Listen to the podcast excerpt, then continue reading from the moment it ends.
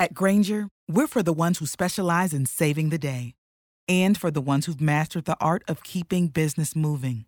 We offer industrial-grade supplies for every industry with same-day pickup and next-day delivery on most orders, all backed by real people ready to help. So you can get the right answers and products right when you need them. Call, click Grainger dot com, or just stop by. Grainger, for the ones who get it done. Welcome to Radical Personal Finance, a show dedicated to providing you with the knowledge, skills, insight, and encouragement you need to live a rich and meaningful life now while building a plan for financial freedom in ten years or less. My name is Joshua. I am your host. And today I want to talk with you briefly about taking a vacation.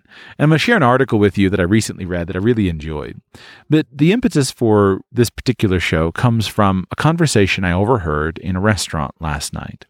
I was sitting in a restaurant having a little bit of food, and uh, I was by myself. And while I was there, I was listening to the couple or, or to two people at a, the table next to me talk. And one of the The there were two ladies, and one of the ladies was a single mom, and she was sharing with her friend about what she's doing this summer. And she, uh, uh, she's right now she's working four jobs. She's a single mom. Her daughter is with her with her daughter's grandmother right now for the summer, and the mom is using this time where she doesn't have to engage in childcare to basically work four jobs and save as much money as she can. And she's working hard to save money, and her goal for that money is to take her daughter on a vacation. No, I, of course, applaud that. But my heart went out to this mother because she's stuck in the American rut of spending crazy amounts of money on vacation because of not being able to think creatively about how to do it. U S Americans, as a as a general rule, and a, and a very strongly applicable stereotype, vacation very differently than much of the rest of the world. Now, you can vacation however you want, but I don't per- personally fit in very well to the U S American stereotype. I first learned this a number of years ago. I was in college, and I was working in, um, uh, I was living in and studying in uh, Costa Rica, and I was working with a with a company that had did eco tour, ecotourism in Costa Rica. Ecotourism in Costa Rica is very is a is a strong deal. And we prepared for one of our business school projects. We prepared an analysis of ecotourists, and we focused on three countries: United States of America, Great Britain, and Germany. German uh, German people. And the the amazing thing between it, the amazing uh, reality that we found was that there was a there were strong and clear Uh, differences between these three particular cultures. Now, I don't remember the exact numbers of how much they would spend, but I'll tell you, uh, I'll give you a broad brush that I think is is is pretty close. U S Americans will go on vacation in in that time. They'll go on vacation for one week.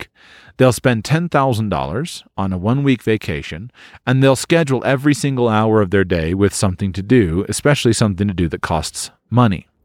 The Brits will go on vacation for a month. They'll spend six thousand dollars, and they'll have a much more relaxed time. And the Germans would go on vacation for two months and spend five thousand dollars and have a much more relaxed time.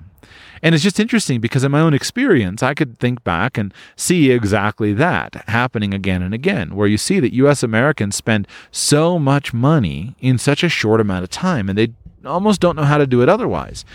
And so in conversations I've had with people similar to this mother that I was listening to last night, their concept of vacation only involves spending money. And it frequently involves spending money at things that are designed to spend money, whether it's go to Disney World or go in, in, in the hotel system, et cetera. And there are other ways. Now, maybe sometime I'll give you my ideas on other ways. But I recently read this article in a Mother and Earth news compendium of articles back from uh, the early, ni- early mid nineteen eighties. And this book um, was super interesting to me, and I, I really enjoyed this particular story called Trading Your Way Through a Vacation. I'm going to share it with you because it shows how one family took a different approach to their vacation. Now, you might hear this story and you might think, oh, I can't even imagine. That is not for me. You're entitled to hear that and to think that. You can live as you want to live. But take this and use it as uh, creative fodder that will and, and design for yourself an appropriate solution for an appropriate vacation methodology that will really help you in the future. And enjoy this particular story. I thought it was quite fun. Trading your way through a vacation. We all need a respite now and then, but taking a vacation most often means scrimping and saving to meet the expenses of being away from home. However, by negotiating trades and turning a vacation into an adventure, it's entirely possible to make that break from routine not only pay for itself, but be profitable and fun as well. One Canadian couple who liked to get away from the city to the Okanagan and Similkameen valleys of British Columbia for the summer managed to exchange enough labor and produce to support themselves and their children for an entire three months away from home. The couple had previously made friends with an organic farmer and had arranged to help him with his work in return for a reduced price on produce when harvest time came. They'd also agreed to bring him some seaweed for fertilizer when they came from their home on the coast, where it was freely available to anyone willing to take the time to gather it. Foraging for seaweed was one of their favorite occupations anyway, so the couple didn't mind at all. They proceeded to harvest a two-ton truckload of storm-shredded kelp, eelgrass, rockweed, and dozens of other varieties of giant algae, all of it seasoned, so to speak, with sand, shell particles, and fine wood debris. After collecting this vegetation, they spread it out to be washed by the rain. Fresh seaweed is too salty for use as fertilizer, and dried by the sun. Tending and tending it like hay, they eventually had a third of a truckload of choice, dry, nutrient-rich fertilizer to take to their farming friend. When the couple, their six-year-old son and three-year-old daughter, arrived at the farm in mid-July, they found their friend way behind in his hoeing. The grass, pigweed, and nightshade were choking his soybeans, squash, corn, and tomatoes so badly that he couldn't keep up with it by himself. He immediately offered them a credit of four dollars per hour to hoe his fields for him. This was all the excuse they needed to pick up their tools and get to work. After gently prodding their friend with, "How long have we been hoeing so far?" and "What do you think the kids' work is worth?" the couple came right out and asked whether they could swap the whole family's efforts for produce. For further organ, further discussion, further bargaining resulted in a deal that was satisfactory all the way around. The family would hoe a certain part of their friends' fields in early summer and be paid in September with twenty forty-pound boxes of tomatoes. Then came the question of the seaweed. "What do you figure all that fertilizer's worth?" the farmer asked. "Well, Hank," said the husband, "we've put so much love and labor into the weed that it's beyond priced, so we'll just have to give it to you." The farmer pulled his beard and chuckled. "You know, that's exactly how I feel about my vegetables. So while you're here, you just take all the fresh vegetables you can eat." In this way, the land tiller got quality fertilizer for the farm, and the couple wound up with as many onions, new red potatoes, cucumbers, kohlrabi, and ears of sweet corn as they could eat. Next, while they were camped out at their friends, they discovered eight damaged fruit ladders, ranging from eight to eighteen feet, just lying in the grass, left over from the time when the farm had been an orchard. After a quick huddle with the farmer, they had another deal on their hands. Using the tools, scraps of lumber, and other odd hardware that they had on hand, it took the couple only a day to put all the ladders back into prime condition. Then the farmer selected four for himself, and the couple got the others. They were most useful, too, for that from that day on, whenever they negotiated deals with orchard owners to pick fruit, they could always say, "We have our own ladders and buckets," and they'd get the job. Both families liked to dry fruits and vegetables, and just so happened that the farmer had a plastic-covered dome that warmed up fast when it was set out in the sun. So the vacationers arranged a third deal. Their friend would provide screening, a staple gun, and free access to his private junk lumber pile, and they would construct eight drying racks covered with fine fiberglass screening. Then everyone would share the use of these frames. Well, they built the racks and dried some cherries on them, but when all was said and done, the couple didn't feel that they really came out even on the exchange. As luck would have it, this imbalance was corrected on a later date. The couple and their children stayed at the farm for another week before moving on, but their swapping experiences didn't end then. After untold hours of work in the different orchards, they ended up with twelve hundred pounds of cherries and one thousand pounds of apricots and peaches to take home as a supplement to the cash wages that they were paid. Another time, as they were uneventfully driving along at three o'clock in the morning, the tractor-trailer truck just ahead began to rain fifty-pound sacks of chicken feed along the freeway. They salvaged twenty dollars worth of the sacks and finally located a homesteading family that could use the feed. However, the homesteaders' hens weren't laying many eggs at the time, and their goats weren't giving much milk, so the travelers gave them the feed anyway, with the promise of something interesting in return at a later date. After a summer of traveling and trading, the family returned in mid-September to their friend's farm, only to find him in a bit of, qu- of a quandary. He was burdened with a field of luscious, ripe, organically grown tomatoes for which he had no buyers. The local market was glutted, and those tomatoes wouldn't sell at even a few cents a pound. Yet, two hundred miles away, over the mountains, lay the city of Vancouver, British Columbia, where people were paying ten times as much per pound for tomatoes of poor quality shipped all the way from Mexico.